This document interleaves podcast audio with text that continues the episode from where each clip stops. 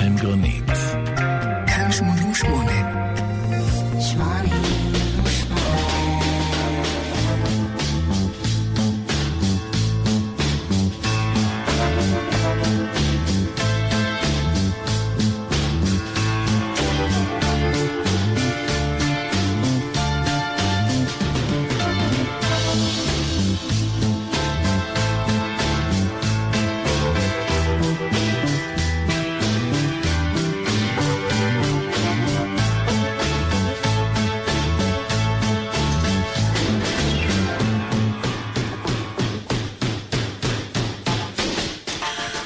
שלום לכם. אין נביא בעירו, זו אמירה חבוטה ושכיחה, והיא נכונה גם לגבי הלהקה שאנחנו לוקחים איתנו הפעם לאי בודד. המולדת היא ארצות הברית, אבל ההצלחה הגדולה יותר הייתה באנגליה ובאירופה וגם בישראל. יחסית כמובן. אני מכיר בארץ, באופן אישי, כמה אנשים שאוהבים את הלהקה הזו, וגם טרחו והגיעו להופעות שלה כאן בישראל. הראש של ה Pixies הוא לא אמריקאי. שם מעדיפים רוק שמרני יותר. הלהקה שלנו רחוקה מלהיות כזו. היא מזוהה עם הזרם של הרוק האלטרנטיבי של שנות התשעים. ה Pixies נולדו ונוסדו בבוסטון, מסצ'וסטס, ב-1986, לקראת סוף שנות ה-80. ההתלבטות שלי לגבי איזה אלבום שלהם לבחור הייתה קלה. התייעצתי עם הבן שלי, דורי. הוא אחד מאלה שסיפרתי לכם עליו, מאוהדי ה Pixies. הבחירה הייתה Doolittle, האלבום השני שלהם. גם אתם המאזינים והגולשים ציינתם את האלבום הזה לא פעם אה, בדף הפייסבוק של התוכנית. אנחנו שטים אם כן אל עולם הרוק האלטרנטיבי יחד עם אה, חברים נוספים בז'אנר הזה שהוחתמו כמו ה Pixies בחברת התקליטים העצמאית 4AD לצידם של שמות מוכרים יותר או פחות, כמו באוהאוס, קוקטו טווינס, Dead Can Dance, Throwing Muses, This Mortal Coil, The Breeders, Lush ואחרים. כבר על ההתחלה אנחנו פוגשים בשיר הראשון את בימאי הקולנוע לואי בונואל והאומן סלבדור דלי. שניהם יצרו יחד את סרט הקולנוע הסוריאליסטי הקצר, הכלב האנדלוסי. בסרט הזה יש סצנה שבה עין של אישה נחתכת על ידי סכין גילוח. הסצנה הזאת, לא פחות מזה, היא ההשראה לשיר הראשון באלבום. אנחנו יוצאים לדרך, בלי לחץ בבקשה. אני מנחם גרנית, ואני מאחל לכולנו הפלגה נעימה. עם הפיקסיס.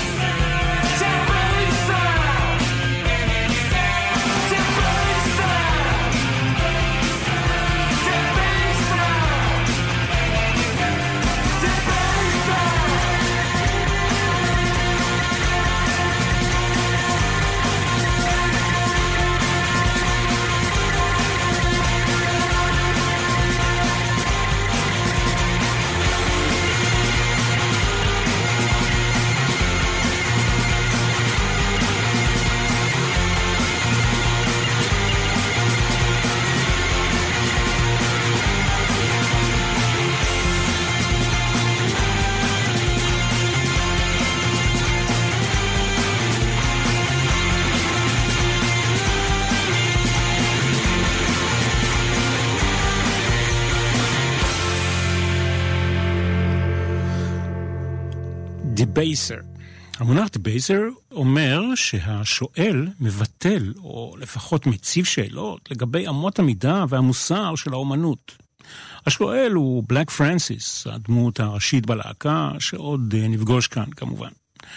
הקלטות ראשוניות, לפני ההקלטות המסודרות של האלבום הזה, התבצעו ברדיו. כן, ברדיו, הרדיו של סוף שנות ה-80, בתוכנית של ג'ון פיל.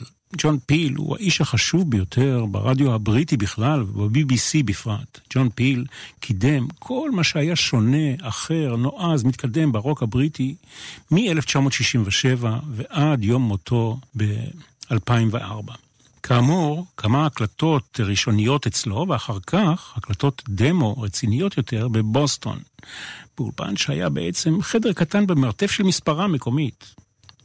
פגשנו כבר את הכלב האנדלוסי בשיר הראשון, עכשיו הזמן לפגוש את הזונה הגדולה מבבל. הזונה זה השם שבו רצה בלק פרנסיס לקרוא לאלבום. הוא טען שזה היה רעיון של אבא שלו. הזונה הגדולה מבבל היא דמות אלגורית מספר חזון יוחנן בברית החדשה. מדובר בדמות המשויכת לאנטי קרייסט, שזה צורר המשיח, ולחיה. על פי המסופר בספר ההתגלות, בבל טופל על ידי החיה בעלת שבעת הראשים ועשר הקרניים. טוב, זה כמובן לא קרה, כלומר השם, הזונה, ירד מהפרק. להפקת האלבום הזה הטיסו לבוסטון מפיק מליברפול בשם גיל נורטון. מומחה להפקת אה, להקות רוק אלטרנטיביות אה, כמו אקו אנד דה באנימן והמשך גם הפו פייטרס ועוד רבים אחרים. הוא שמע את ההקלטות שנעשו במרתף של המספרה ישב שבועיים ימים עם בלק פרנסיס כדי להבין את הראש, ורק אחר כך יצא לדרך. ואנחנו ממשיכים עם Wave of Mutilation.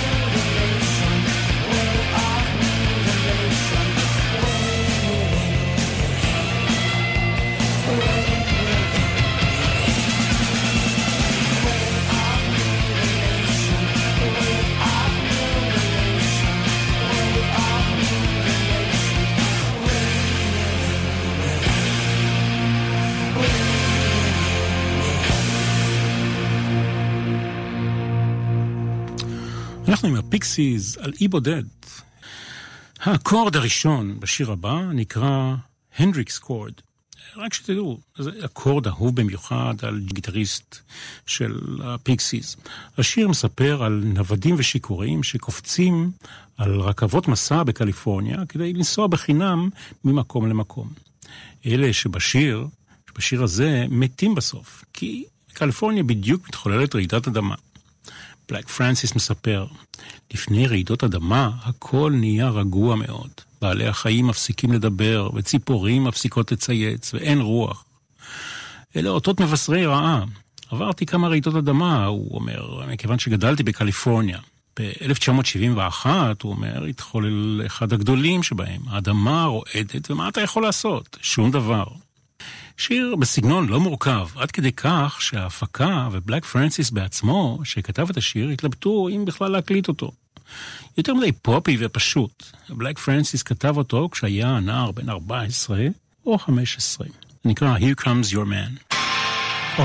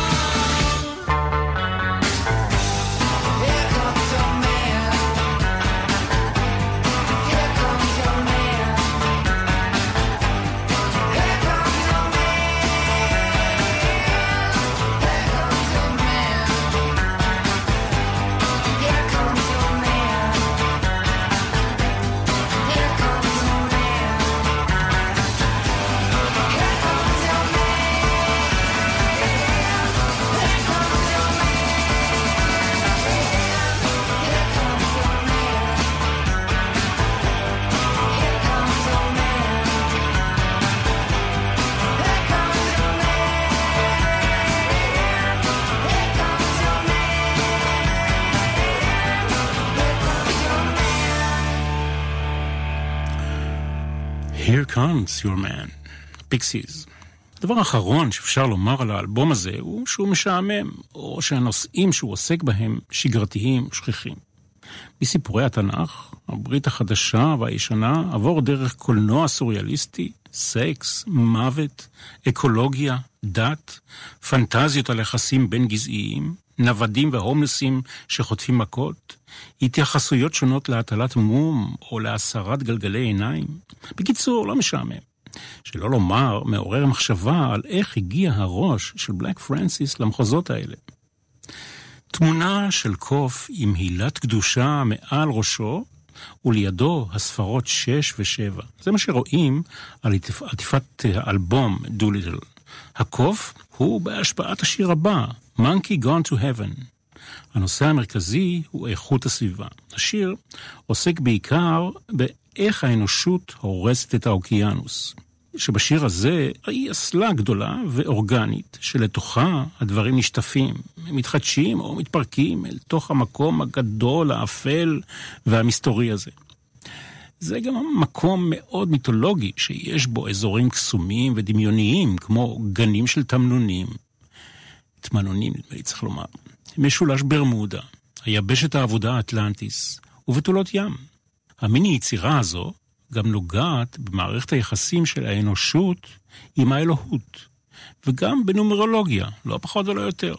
בלק פרנסיס הסביר, ולדעתי הוא קצת התבלבל במספרים, כמו שאומרים. הוא טען שבמרכיב הנומרולוגי ביהדות, או בעברית, כמו שהוא אומר, על פי המקרא, האדם מזוהה עם הספרה חמש, השטן עם הספרה שש, ואלוהים עם שבע. ברשותכם, אנחנו לא נתעמק בגימטריה כאן, וגם לא בתורת הקבלה שמדברת על מספרים, כולל המשמעות של עשר, המשמעות הקדושה של שבע, וכן הלאה. בלק פרנסיס אץ רץ השכם בבוקר אחד לדירתו של הגיטריסט שלו, ג'וי סנטיאגו, כדי להשמיע לו את היצירה החדשה הזו שחיבר, בניסיון להדביק אותו בהתלהבות שלו. בואו ננסה להתלהב גם אנחנו.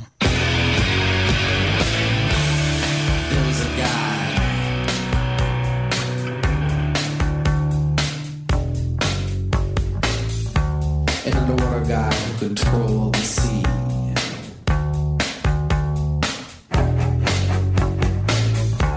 Got killed by 10 million pounds of sludge from New York and New Jersey.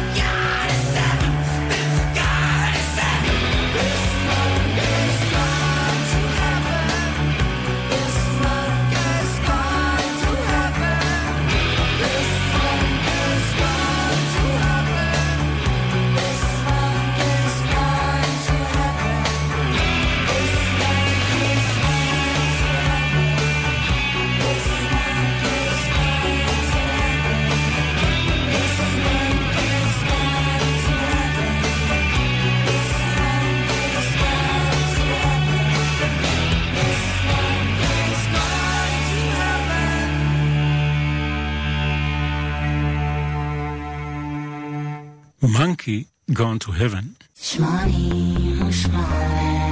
כאן 88. כאן התוכנית אלבום לאי בודד, אנחנו עם הפיקסיס ועם דוליטל. להקות קמות, מנגנות, מופיעות, מקליטות, ובסוף מתפרקות. כך נהוג בעולם הרוק כבר כמה וכמה עשרות שנים. מה שמרתק בכל הסיפור זה מה הדבק שמאגד אותם, איך הם מתחברים, איך הם זוכים להצלחה, אם בכלל.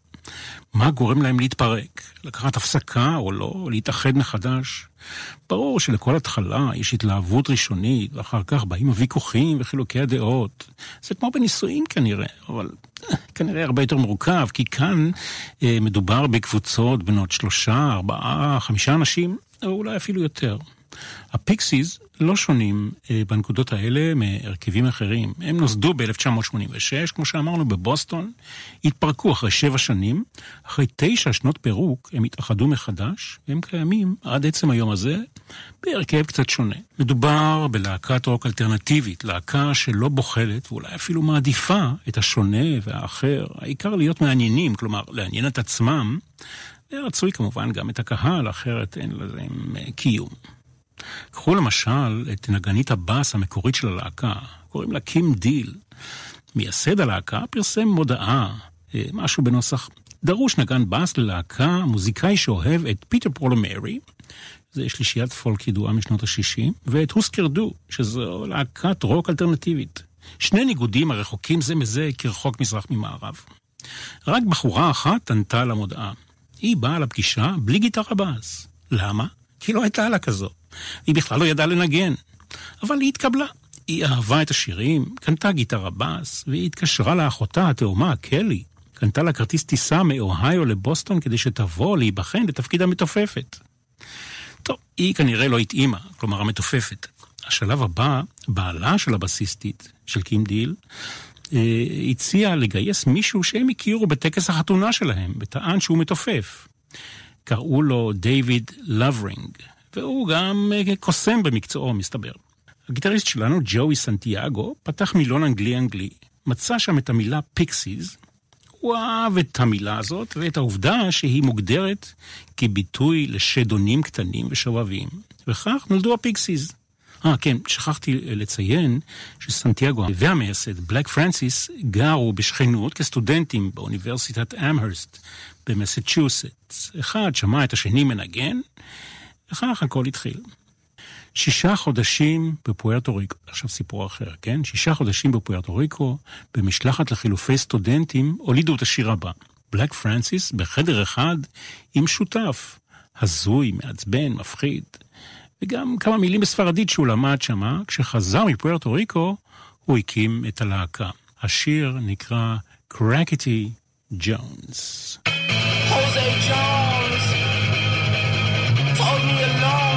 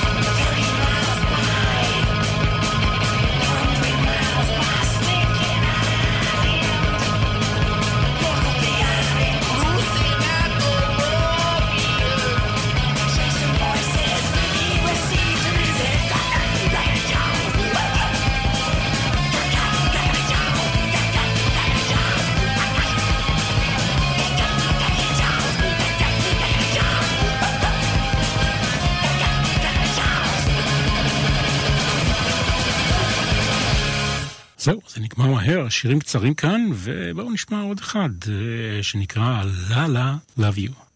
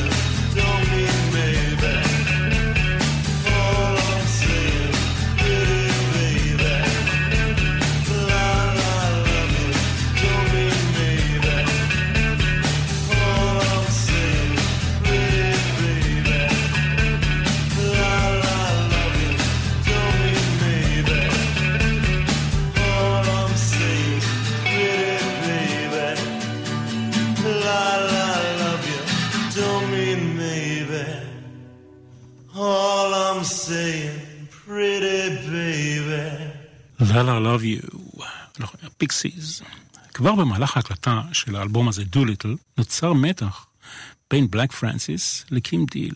זה היה משבר גלוי לעין. העיניים של חברי הלהקה הם אלה שראו את זה, וגם האחרים, גם צוות ההפקה. העימותים והוויכוחים בין השניים העיבו על ההקלטות ויצרו לחץ מוגבר בקרב חברי הלהקה. בעלה של קים דיל סיפר בשעתו שההקלטות של דוליטל התחילו בכיף ונגמרו כעבודה קשה.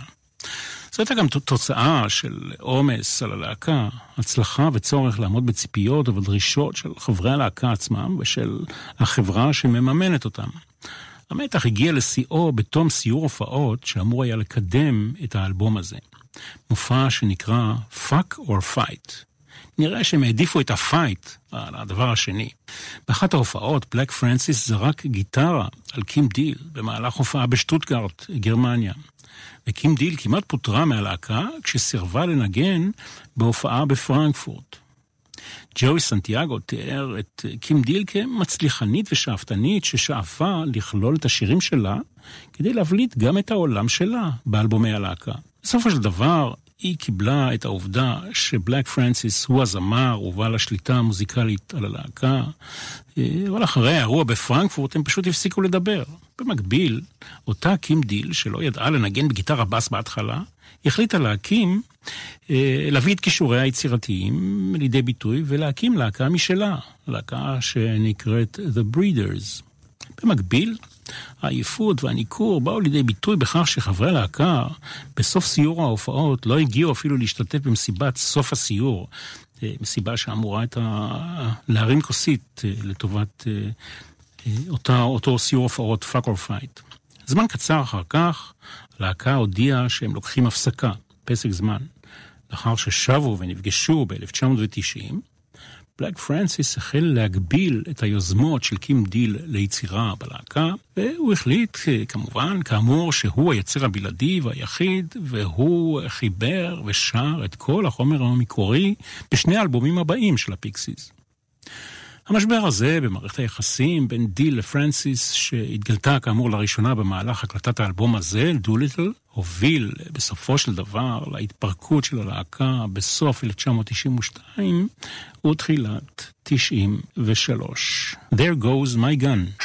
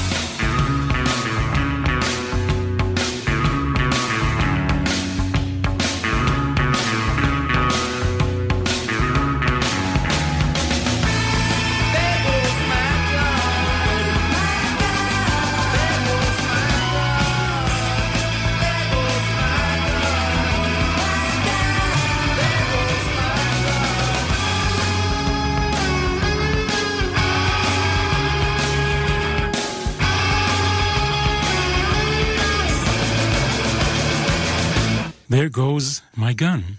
Hey.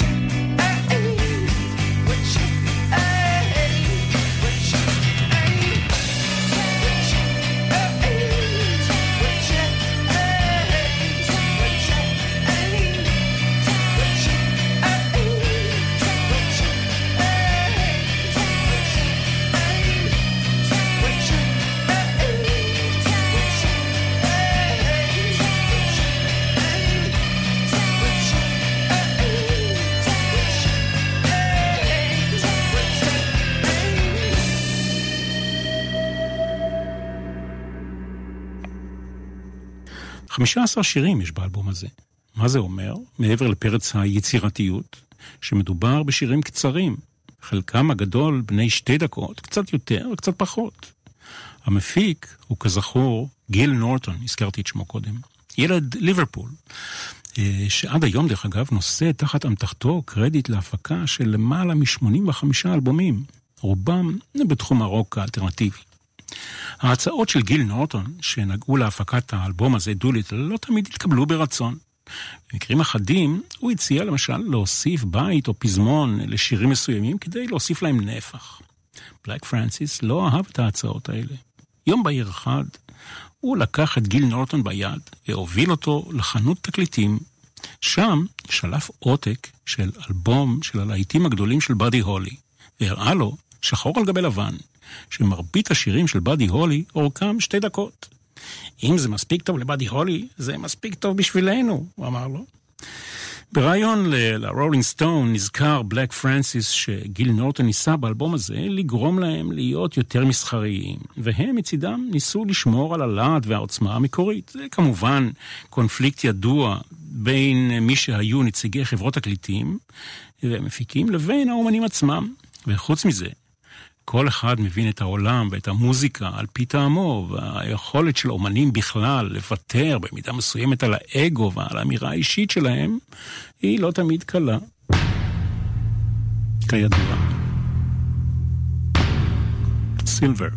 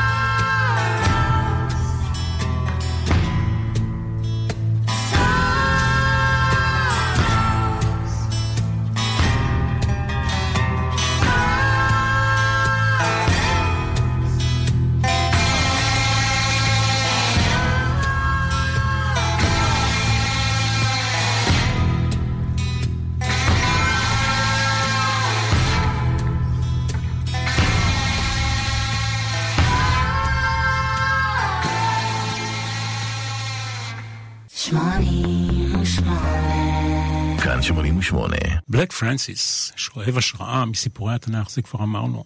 הוא לא היחיד כמובן. השיר הבא הוא שיר על שמשון ודלילה. יותר על שמשון מאשר על דלילה כמובן. למרות שאף אחד מהם לא מוזכר בשיר בשמו. כוחו של שמשון אה, מחד וחולשתו לנשים אה, מאידך, אה, ולדלילה בפרט, דלילה.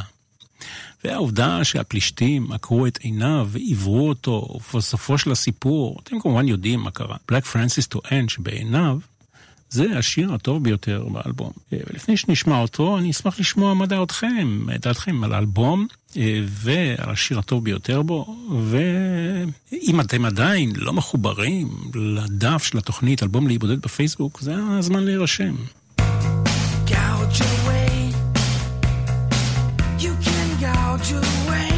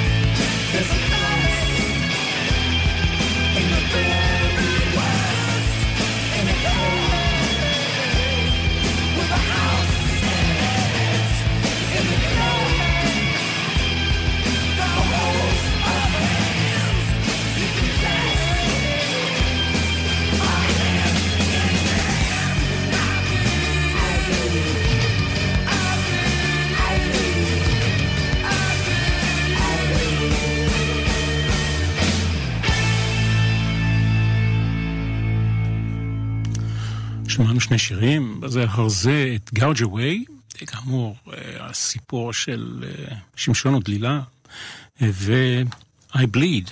אחת התבניות האופייניות לפיקסיס הוא בניגוד שבין הבתים לבין הפזמונים של השירים. האחד שקט ומבשר על סערה, והשני, בניגוד גמור, רועש ורב עוצמה. הנה דוגמה בקטע הבא שנקרא טיים.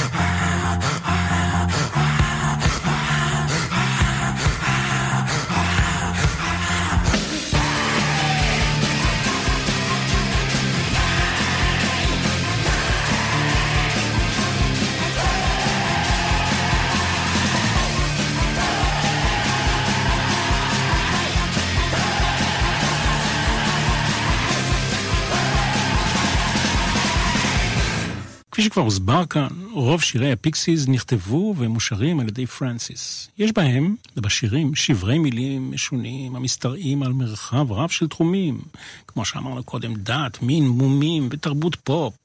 אה, יש גם אלימות השאובה מסיפורי התנ"ך, הברית הישנה והחדשה. פרנסיס מודה שיש לו איזושהי אובססיה עם דמויות מהברית הישנה. זה על קצה המזלג כמובן, הדמיון של פרנסיס עובד שעות נוספות, גם בתוך וגם מחוץ ליקום ולכדור הארץ. גלגול נשמות ומוטיבים הנוגעים לחיים מחוץ ליקום המוכר לנו, מופיעים גם באלבומים אה, מאוחרים יותר. מיסטר גריבס.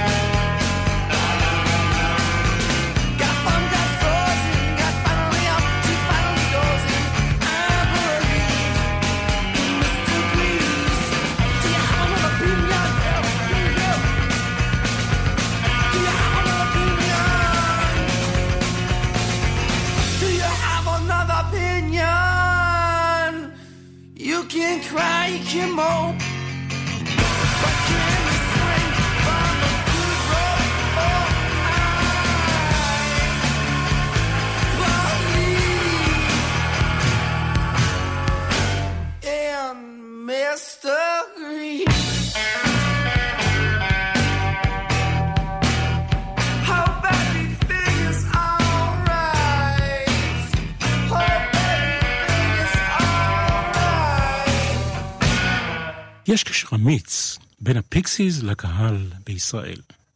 ביוני 2014 הם הופיעו כאן באיצטדיון בלומפילד בתל אביב במסגרת פסטיבל רוק אנד רולר.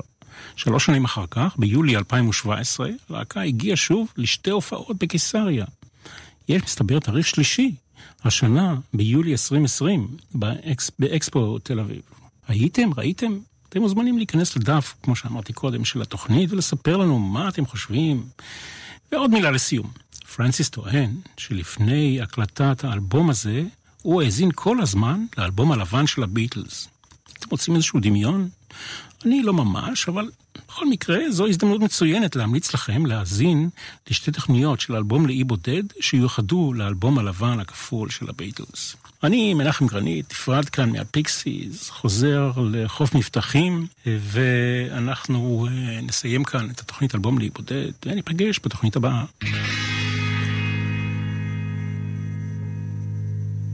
Got hair